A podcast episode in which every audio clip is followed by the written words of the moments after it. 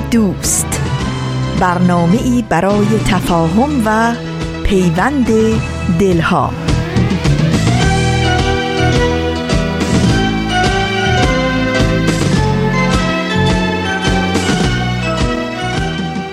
با درودی پر از مهر و دوستی از افقهای دور و نزدیک به یکایک شما شنوندگان عزیز رادیو پیام دوست.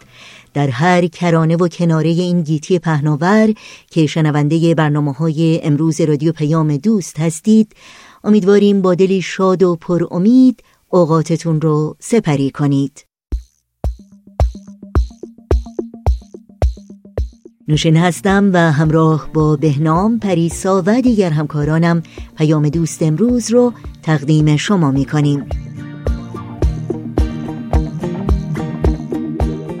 شنبه اول دیماه از زمستان 1397 خورشیدی برابر با 22 ماه دسامبر 2018 میلادی رو پیش رو داریم. برنامه هایی که در این پیام دوست خواهید شنید شامل آن هجده نفر و ورقی از خاطرات و پندها و پیمانها خواهد بود که امیدواریم از شنیدن اونها لذت ببرید. نظرها، پیشنهادها، پرسشها و انتقادهایی رو هم که در مورد برنامه ها دارید حتما با ما در میون بگذارید و از این راه در تهیه برنامه های مورد علاقتون با ما همکاری کنید. اطلاعات راه های تماس با ما در وبسایت رادیو پیام دوست www.persianbahaimedia.org در دسترس شماست. و البته این اطلاعات رو الان هم می‌تونید یادداشت کنید.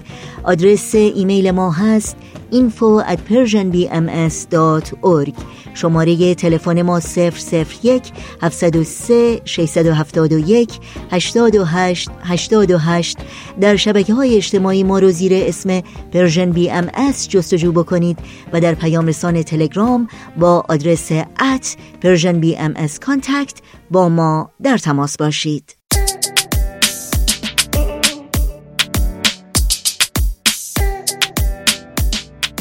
این صدا صدای رادیو پیام دوست با ما همراه باشید.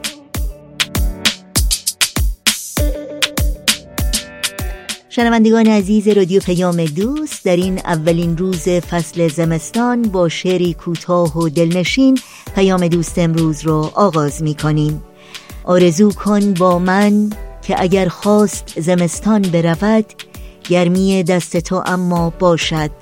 مای ما من نشود. سایت از سر تنهایی من کم نشود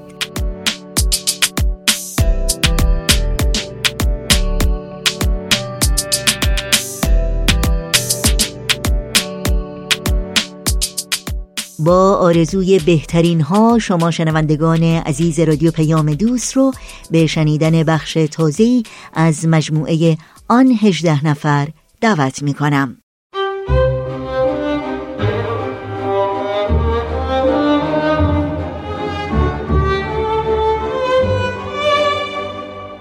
آن هجده نفر.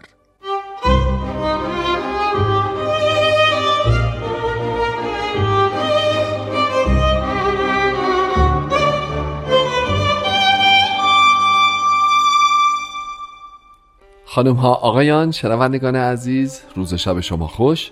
خوش اومدید به چهارمین قسمت از مجموعه آن هجده نفر.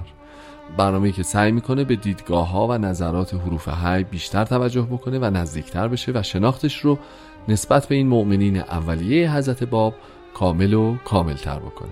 من هومن عبدی هستم طبق روال جلسات گذشته در خدمت استاد خورسندی عزیز هستیم. از حضورتون دعوت می‌کنم که برنامه امروز رو بشنوید.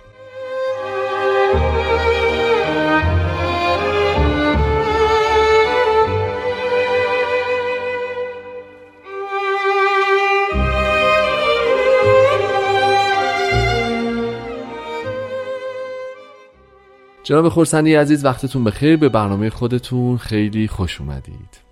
خیلی خوشحال هستم که در خدمت شما و عزیزان شنوندمون هستم. خیلی متشکرم. ما جلسه گذشته یه مقدار در مورد انتظارات مردم اگه خاطرتون باشه صحبت کردیم. نگاه حروف حی به قائم به اینکه ما از اسلام چه برداشتی داشتیم. به همون نسبت انتظارمون. از قائم از موعود در واقع متفاوت می‌تونست باشه. اینها رو شما اشاره کردین. اشاره فرمودید که سه تا نگرش می‌شد داشت نسبت به ظهور حضرت باب. در مورد همه اینها به تفصیل صحبت کردیم. منتها نکته جالبی که در پایان برنامه هفته گذشته شما بهش اشاره کردین این هستش که خب طبیعتا چون برداشت ها از اسلام متفاوت بوده و نگرش ها نسبت به شاید بعد اسمشو بذارم اسلام ایدئال یعنی که همون نکته که شما اشاره کردید بعضی دنبال تعالیم احکام قلبه سیاسی اینا تو یه بعدی در واقع پررنگ می‌دیدن دیگه. حالا همه اینها با دیدگاه های مختلف نگاه می‌کردن به حضرت باب اما فرمودید که تفاوتش در این بود که در انتها همه به یک وحدتی رسیدن درسته؟ یعنی مسیری رو شروع کردن با هم هر کسی از زن خود و در نهایت به یک وحدت نگاه رسیدن. درست عرض می‌کنم؟ بله کاملا درست. خب موافقین راجع به این وحدت نگاه. یه ذره با هم صحبت بکنیم. اینکه پیش زمینش رو شما فرمودین. حالا ما تقریبا الان می‌دونیم که چجوری ممکنه که ما 18 نفر مؤمنین حضرت باب باشیم ولی هر کسی دنبال یه انتظاراتی باشیم. اما بله. این مسیر یکی شدنه وحدت این نظره. مسیر بسیار جالبیه که دوره مشهون از فداکاری و جانبازی حروف حی بله. در اصل نماد اونیم. شاید لازم باشه که من عرض بکنم که اصولا در ادیان اعداد اولیه حالت سمبولیک پیدا می‌کنه. ناخداگاه ناخداگاه یعنی شما ببینید تورات صحبت می‌کنه که دوازده سبت در بنی اسرائیل بودند و بعد هم تاریخ تورات میگه که بعضی اینها اصولا بر ضد پیامبران الهی قیام کردند. بس می‌بینید در تورات با وجود که بعضی از این اسبات اصولا وفاداریشون به پیامبر دیگه جای بحث داشت اون عدد دوازده همچنان برقرار ماند, ماند. من می‌خوام عرض بکنم که همین وضع رو شما در دیانت حضرت مسیح هم دارید. یعنی اینکه شما دقت میفرمایید که دوازده حواری یکیشون یهودای اسخریوتیه شاید رئیس حواریون حتی به روایاتی این شخصی است که حضرت مسیح رو به چند سکه نقره فروخت. و با وجود این شما میایید می‌گویید که حواریون حضرت مسیح دوازده نفر بودن به این ترتیب من می‌خوام عرض بکنم که حروف هی هم این هجده نفر یک عدد سمبولیکه. اکثر اونها تقریبا قریب به اتفاقشون یه مسیر مشترکی رو با سرعت و تعنی بیشتر و کمتر طی کردن. با هم دیگه. ولی ممکن هم هست که حالا ما انشالله وقتی که بیشتر پیش بریم راجع به این صحبت خواهیم که ممکنم هست که همون جور که یهودای از خریوتی وجود داشت به نوع دیگری بعضی از اینها به آنچه که ازشون انتظار می‌رفت هم نرسیدند. اما این عدد هجده موند, موند و سمبولیک به جای خودش باقی موند. پس می‌تونیم بگیم که اینها یک مسیر رو با هم شروع کردند. درست اون مسیر مهمترین وجهش عظیمترین مطلبش اینجا بود که همشون می‌خواستند که حقیقت رو بیابند و توان و شاید تعهد این رو داشتند که این حقیقت رو به هر قیمتی پاس بدارند و به اون وفادار باشند. تربیت دیانت بله. تربیت هیچ مکتبی بدون چنین شرطی امکان پذیر نیست. یعنی اینکه ما راجع به این صحبت می‌کنیم که خب حضرت باب این افراد رو از آن جایی که بودند به جاهای بسیار بالاتر رسوندند بله بله. و تفاوتهای بنیادینی نه فقط در این افراد در کل هیئت اجتماع ایران ایجاد کردند بله. که اینها عامل اولیش بودند اما شرط اقلا اولین قدم راه این بود که اونها حالا به نسبت توان خودشون بله. مطیع و فداکار باشند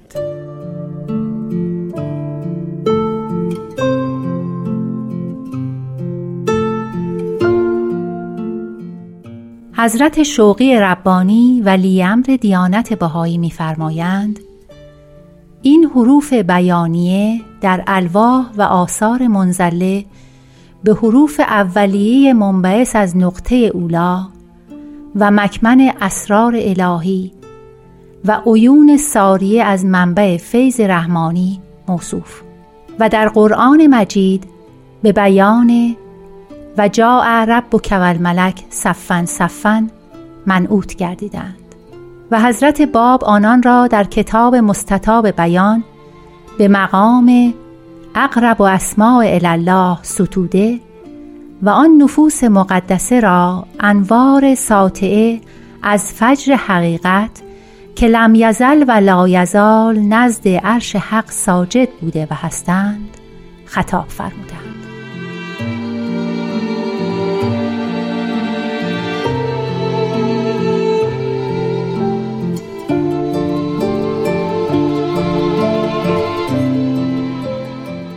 خب دوستان عزیز همچنان با برنامه آن 18 نفر همراه هستید.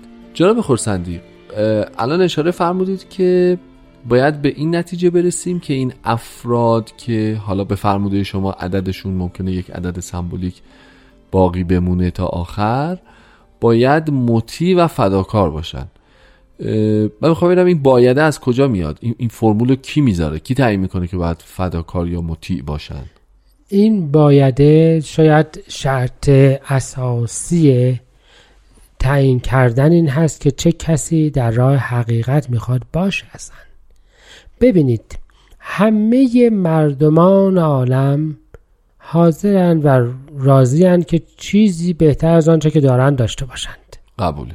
چرا؟ بعضی ها موفق میشن و بعضی ها نمیشند یکی از اصلی و شاید اصلی ترین دلیلش این هست که اونهایی که موفق میشن حقیقتا این رو می‌خوان و به خاطر سعی می‌کنن. و در راه عقیده شرط اصلی اینجاست که افراد صادق باشند آفرین. و پداکار باشند. و مشخصه. ببینید ما دفعه پیش راجع به صحبت کردیم که اینها همه دنبال چی بودند؟ فهمی از دیانت که کسی هست که حقیقت را می‌داند و ما باید اون شخص را پیدا بکنیم. خب قبول بله اینو صحبت خب اگر اون شخص این حقیقت رو میدانه آیا نباید مطیعش باشیم؟ خب پس این در واقع یه خصلت ذاتیه. یعنی کسی تعهدی از اینها نگرفت که آقا شما الزاما باید. درست میگم؟ یعنی بله. ذات کشف این حقیقت میطلبه که بعدش مطیع بله. باشی به حقیقت وفادار, باشی, باشی. و مطیع اون شخصی باشی که مظهر حقیقت میدانی. درسته. اینو ما تو زندگی روزمرهمون هم ناخداگاه رعایت می‌کنیم. یعنی وقتی به یه استادی برخورد می‌کنیم که متوجه میشیم که چقدر دانش دارن و بینش دارن ما ناخداگاه متواضع تر میشیم ما ناخداگاه مطیع میشیم احتراممون بیشتر میشه. درست میگم؟ ما ناخداگاه البته اینجور میشیم. اصولا روش افرادین هست. اما فرق است بین اون چیزی که اسمش فداکاریه یعنی اطاعت بله. بلا قید و شرط از آن شخصی است که مظهر حقیقته و اون چیزی که ما به نسبت تفاوت می‌کنیم. ببینید وقتی که پیام حضرت باب آمد که در ازان چیزی رو اضافه بکنید بله. کسانی که این کار را کردند در جو جامعه اسلامی متعصب بسته ایران حدود 180 سال پیش 170 سال پیش بله. شجاعتی بینهایت لازم داشتند. تاریخ هم اینو تصدیق می‌کنه. تصدیق می‌کنه و همین الان که جهان بسیار تفاوت کرده. بله. اصلا شما چیزی به نام حکومت نمی‌دونم مدنی دارید. افراد قرار هستش که محاکمه بشن. خیلی قصه های دیگه من فکر می‌کنم که به وجدان افراد میشه رجوع کرد که چند نفرشون جرأت می‌کنن مثلا در مراسم نماز جماعت قوم یا مشهد یا یه شهر مذهبی مثل اون بروند و اذانی دیگر رو بگویند و بیستند همونجا و عواقبش رو هم تحمل بکنند. در حقیقت مطلب بسیار مهمیه. مهمیه پس من ارزم اینجاست که شرطش هم وفاداری و جستجو بود هم اطاعت و ترکیب این دو بود که این افراد رو تبدیل کرد به آنچه که الان به عنوان مظهر تغییر و پیروان اولیه و اولین نهرهایی که از اون دریای بزرگ آب حیات و مردمان عالم بردند مت میشند و لازم هست حیاتشون مورد بررسی قرار بگیره. و شاید همه چیز خوب رو می‌خواند ولی چه قیمتی و با چه شرایطی حاضرند برای اون پرداخت بکنند این افراد رو از بسیاری از هموطنان خودشون در اون زمان متمایز و متفاوت می‌کنه. درسته. اگه موافق باشین ما یه استراحت کوتاه بکنیم برگردیم و در مورد همون بحثی که اول جلسه راجبش صحبت کردیم ثمره واحد این 18 نفر و خط مشی که در واقع دنبال کردن دوباره با هم دیگه صحبت بسیار خوب.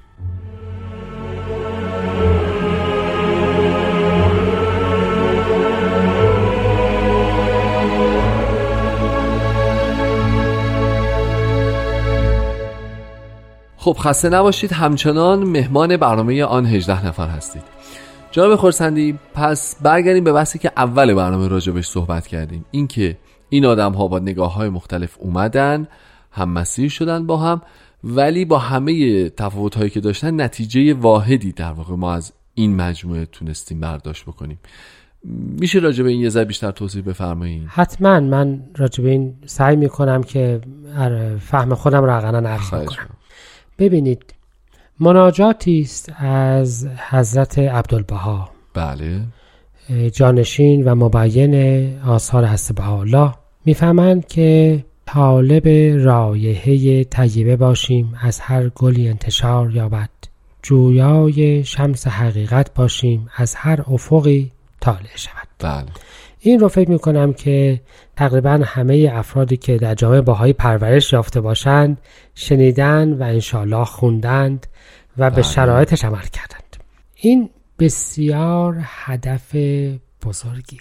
شما نگاه بکنید که احادیث مربوط به قائم چه جزئیاتی رو از حیات اون بیان کرده بود. بله. سنش چقدر پدرش کیه؟ مادرش کیه؟ اول چه می‌گوید؟ بعد می‌خواد چه بگوید؟ اول کجا می‌رود؟ بعد قرار چه کار بکند؟ یعنی اینکه استغفر الله استغفر الله پیامبر الهی تقریبا پادوی یه مجموعی از انتظارات است که باید هر ساعت هر ثانیه از حیاتش رو منتظر باشد که ببیند که چه کاری گفتند که باید انجام بدهد که انجام بدهد. این تصویر بسیار زشت از مظهر حقیقت یعنی مثل اینکه ما دقیقا هممون بیشتر از اون می‌دانیم که حقیقت چیست و او باید دقیقا چه کار بکند بله. یک پیش ذهن سنگین دینی است که افراد رو از حقیقت دور کرده. فقط مشکل اسلام نیست. یهودیان هم به همین جهت مسیحیت رو قبول نکردن مسیحیان بله. هم به همین ترتیب حاضر نشدن رجعت مسیح رو در وجود حضرت محمد قبول بکنند بله. و من می‌خوام عرض بکنم این که توی تاریخ می‌خوانیم که اولین حروف حی ملا حسین بشرویی که ضمناً از معروفترین شاگردان شیخ احمد و سید کاظم رشتی بوده و همه علمای ایران او را می شناختند و به فضلش و سوادش اطمینان داشتند. بله. مطیع یکی دیگه از حروف حی میشه که آخرین اونهاست. جوانتر از اوست. هیچ کس نمیشناختنش. و چندان هم معروف نبوده به نام قدوس, و ضمنا همه حروف حی دیگه که در قلعه تبرسی بودن که جمعا نه نفر بودند. حالا بگیم هفت نفر دیگه. اونها هم همین احترام و رعایت رو برای قدوس مرعا میدارند. این یه معجزه دینیه.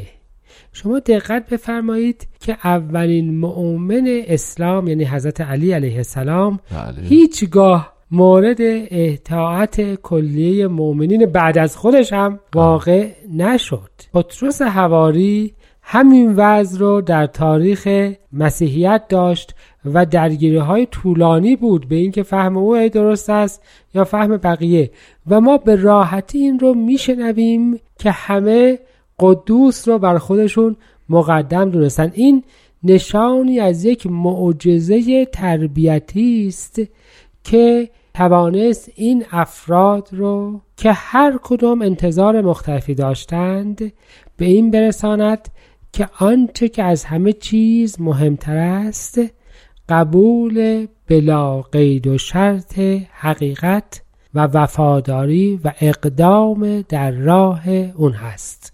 این ثمره اون تربیتی است که عرض کردم ممکن انتظاراتون متفاوت بوده. بله بله. ولی در نهایت به یک چیز به یک ثمره واحد ثمره رسید. واحد رسیدن این ثمره واحد پس شد ایمان فداکاری اطاعت و از همه مهمتر این ثمره واحد وفاداری بلا قید و شرط شرط. به حقیقت است بله. بدون هیچ پیش شرطی برای اینکه اگر به این شکل باشد قبول می‌کنم یا اگر با اون ترتیب ظاهر بشود قبول می‌کنم خب خیلی ممنون آقای خورسندی عزیز.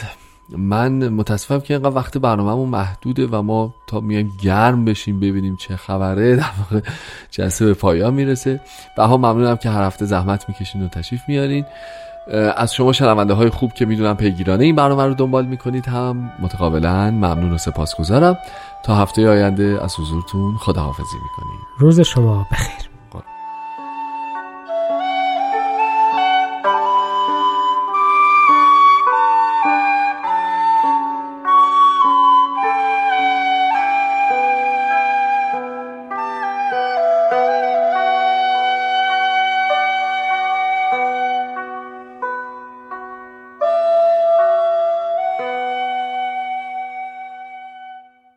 شنوندگان عزیز برنامه رو از مجموعه آن هجده نفر از رادیو پیام دوست شنیدید. در ادامه برنامه های امروز با هم به قطعی موسیقی گوش کنیم.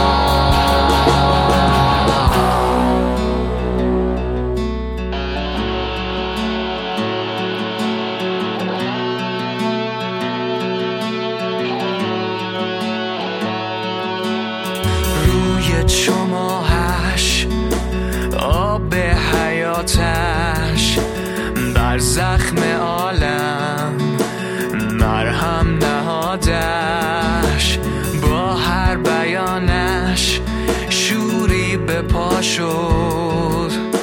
آتش به جان هر مبتلا شد. خورشید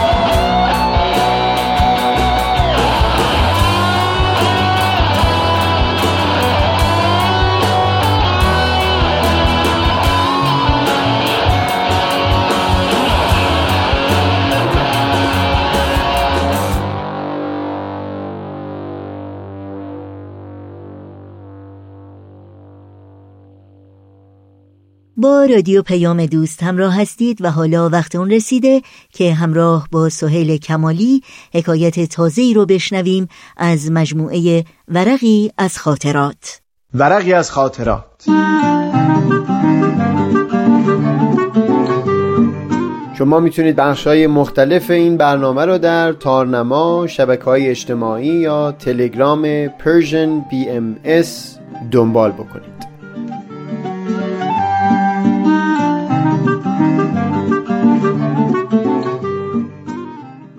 ورق این هفته فرزندان فردا.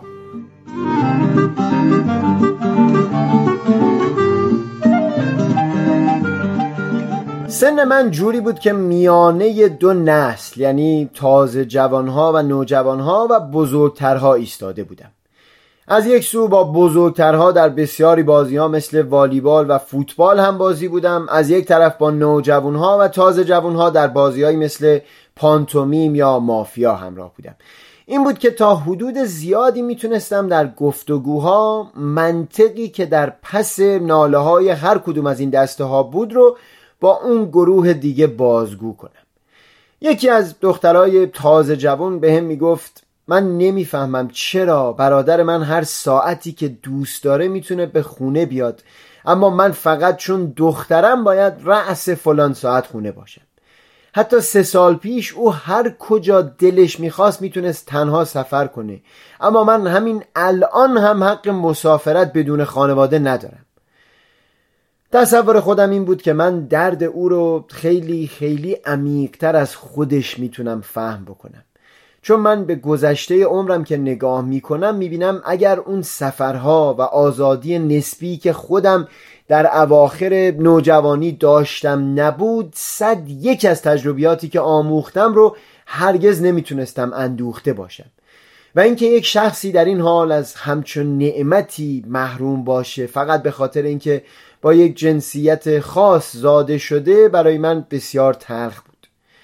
شبیه این صحبتی که گفتم رو دست کم از پنج یا شیش تا دختر تازه جوون دیگه هم شنیدم.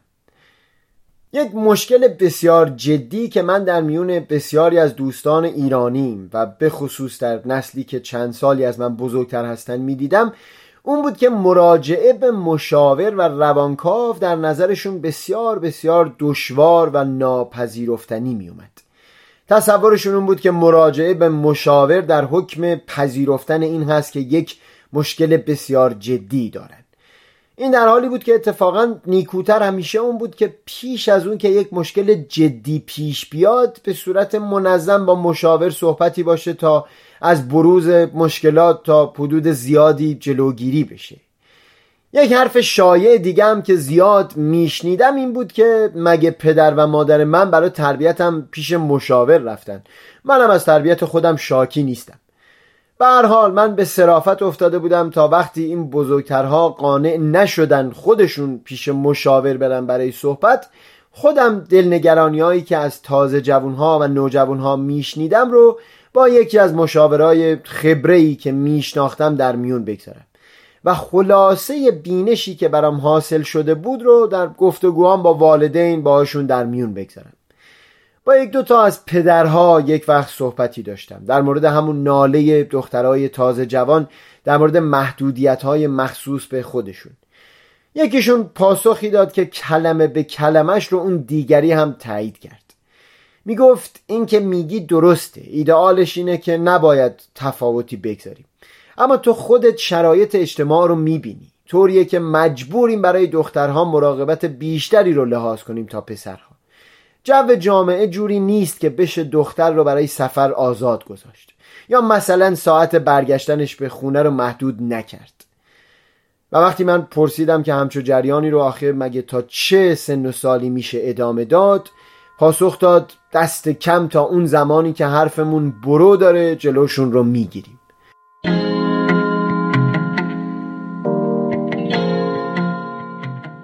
من گفتم فکر می‌کنم این یک قانون همیشگیه که پیش از عمل بایستی عرفان و آگاهی حاصل شده باشه.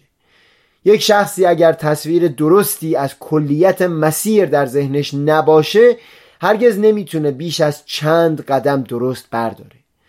گمان می‌کنم پیش از هر چیزی بایست معلوم بشه که هدف ما در تربیت فرزندان چی هست. هدف اگر چیزی مثل این باشه که مثلا تا 18 سالگی یا 20 سالگی او رو کنترل می‌کنم تا هیچ اشتباهی از او سر نزنه معلومه که این هدف بسیار محدودی هست. بعد به نقل از ادبیات بهایی مثالی زدم. گفتم فرض کنید شهری رو وبا زده باشه و یک عده پزشک در این اتاق جمع شده باشد. خب اگر این پزشک ها بیرون برن خودشون به وبا مبتلا میشن. از اون سو اگه تصمیم بگیرن برای اون که بیمار نشن پا به خیابون نگذارن. پس این تبابت و تخصصشون به چه درد خورده؟ چاره در اینجا اونه که همگیشون واکسن بزنن و به کمک بقیه بشتابن. حال جریان تربیت فرزند هم همینه. هدف نمی‌تونه این باشه که این فرزندان رو 20 سال در خونه حبس کنیم از ترس اون که جامعه فاسده. و انتظار داشته باشیم که بعد بی هیچ تجربه پا در همون جامعه بگذارن. یگانه هدف ممکن اون می‌تونه باشه که در جریان تربیت یک آگاهی و پختگی و بلوغی رو به اونها تزریق کنیم که به کمک اون خودشون رو از ابتلا به مفاسد حفظ کنن. و هم گفتم البته اینکه هر کدوم از والدین در برخورد با درخواست های فرزندان باید دقیقا چه رفتاری پیش بگیرن به هیچ وجه در حیطه تخصص من نیست. اما دست کم من این رو مطمئنم که هدف کلی در این مسیر باید همچه چیزی باشه که صحبتش شد. به اینجا یه صحبت که رسیدیم شعری از جبران خلیل جبران رو که از همون جوونی دوست داشتم پیدا کردم و براشون خوندم. که از غذا بسیار به دلشون نشست. و آنگاه زنی که کودکی در آغوش داشت گفت برای ما از فرزندان سخن بگوی. پیامبر گفت فرزندان شما به حقیقت فرزندان شما نیستند. آنها دختران و پسران زندگی اند در سودای خیش. این جوهر حیات است که به شوق دیدار خیش هر دم از گوشه سر بر می کند. آنها از کوچه وجود شما می گذرند اما از شما نیستند. و اگرچه با شمایند به شما تعلق ندارند. عشق خود را بر آنها نصار کنید اما اندیشه هایتان را برای خود نگاه دارید. زیرا آنها را نیز برای خود اندیشه دیگر است. جسم آنها را در خانه خود مسکن دهید اما روح آنان را آزاد گذارید. زیرا روح آنان در خانه فردا زیست خواهد کرد که شما حتی در رؤیا نمی توانید به دیدار آن بروید. ممکن است تلاش کنید که شبیه آنها باشید اما مکوشید که آنان را مانند خود بار بیاورید. زیرا زمان به عقب باز نخواهد گشت و با دیروز درنگ نخواهد کرد. شما کمانی هستید که از چله آن فرزندانتان همچون تیرهای جاندار به آینده پرتاب می شوند.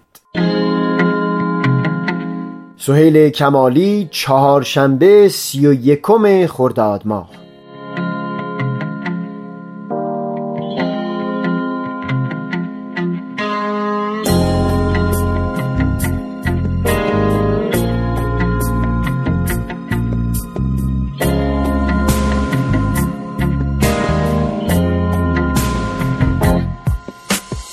فردا که شد زندگی رو شکل خودت تجربه کن.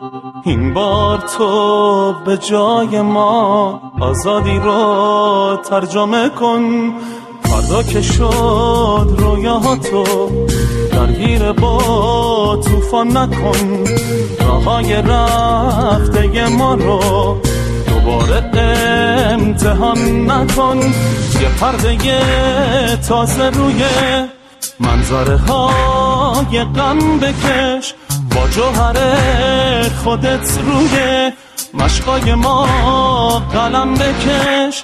تو فرداهای دوری که ترسی توی دلت نشست اون روزی که به اشتباه کنی به دست تو شکست.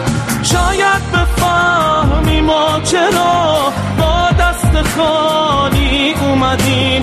خواستیم که گل کنیم ولی تیشه به ریشمون زدیم.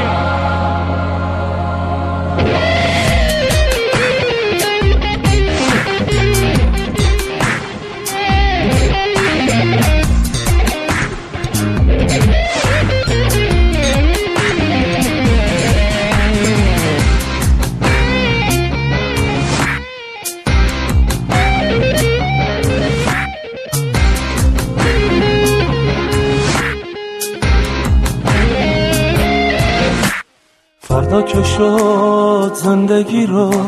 شکل خودت تجربه کن. این بار تو به جای ما آزادی رو ترجمه کن. فردا که شد رؤیاهاتو درگیر با طوفان نکن. راهای رفته ما رو دوباره امتحان نکن. یه پرده تازه روی منظره های غم بکش. با خودت روی عشقای ما قلم بکش. تو فرداهای دوری که ترسی توی دلت نشست. اون روزی که به اشتباه کنی به دست تو شکست. شاید بفهمی ما چرا با دست خالی اومدیم. خواستیم که گل کنیم ولی تیشه بریشمون زدیم.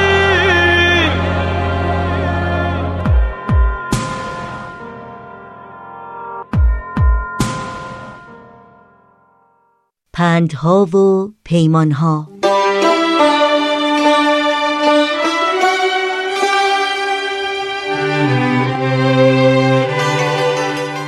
امیلی الیزابت دیکنسن معروف به امیلی دیکنسن یکی از مهمترین و معروفترین شاعران آمریکایی که در قرن 19 میلادی میزیسته در شهر امرهرست در ایالت ماساچوست در یک خانواده اصیل و سرشناس به دنیا آمد. او در آکادمی امرهرست برای هفت سال تحصیل کرد. اما بعد از اون به خانه پدری در شهر زادگاهش بازگشت و در همونجا در سال 1886 میلادی در سن 55 سالگی چشم از جهان فرو بست. از مجموعه بزرگ اشعار او تنها 1800 شعر در زمان حیاتش به چاپ رسید. مرگ و بقای روح از جمله سوژه هایی است که در اغلب اشعار او برجسته شدند و امید سوژه یکی از اشعار معروف اوست.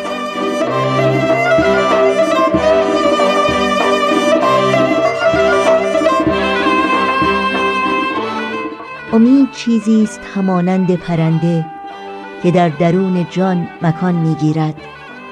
آهنگی بی کلام سر می‌دهد و هرگز خاموشی نمیپذیرد.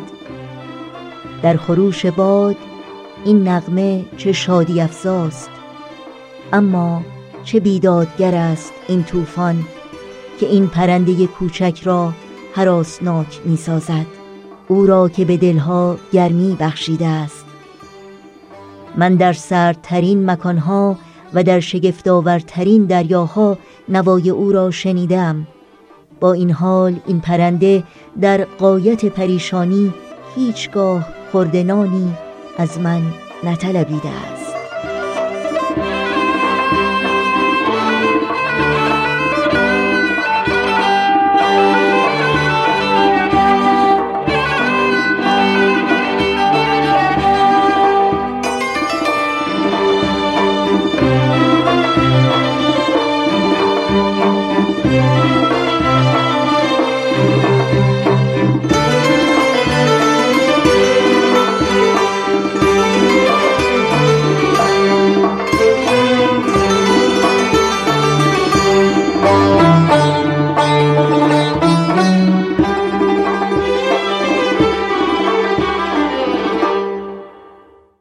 پایان برنامه های این شنبه رادیو پیام دوست می رسیم همراه با بهنام مسئول صدا و اتاق فرمان پریسا ویراستار و تنظیم کننده برنامه امروز و البته تمامی همکارانمون در بخش تولید رادیو پیام دوست با همگی شما شنوندگان عزیز خداحافظی می کنیم تا روزی دیگر و برنامه دیگر شاد و پیروز باشید.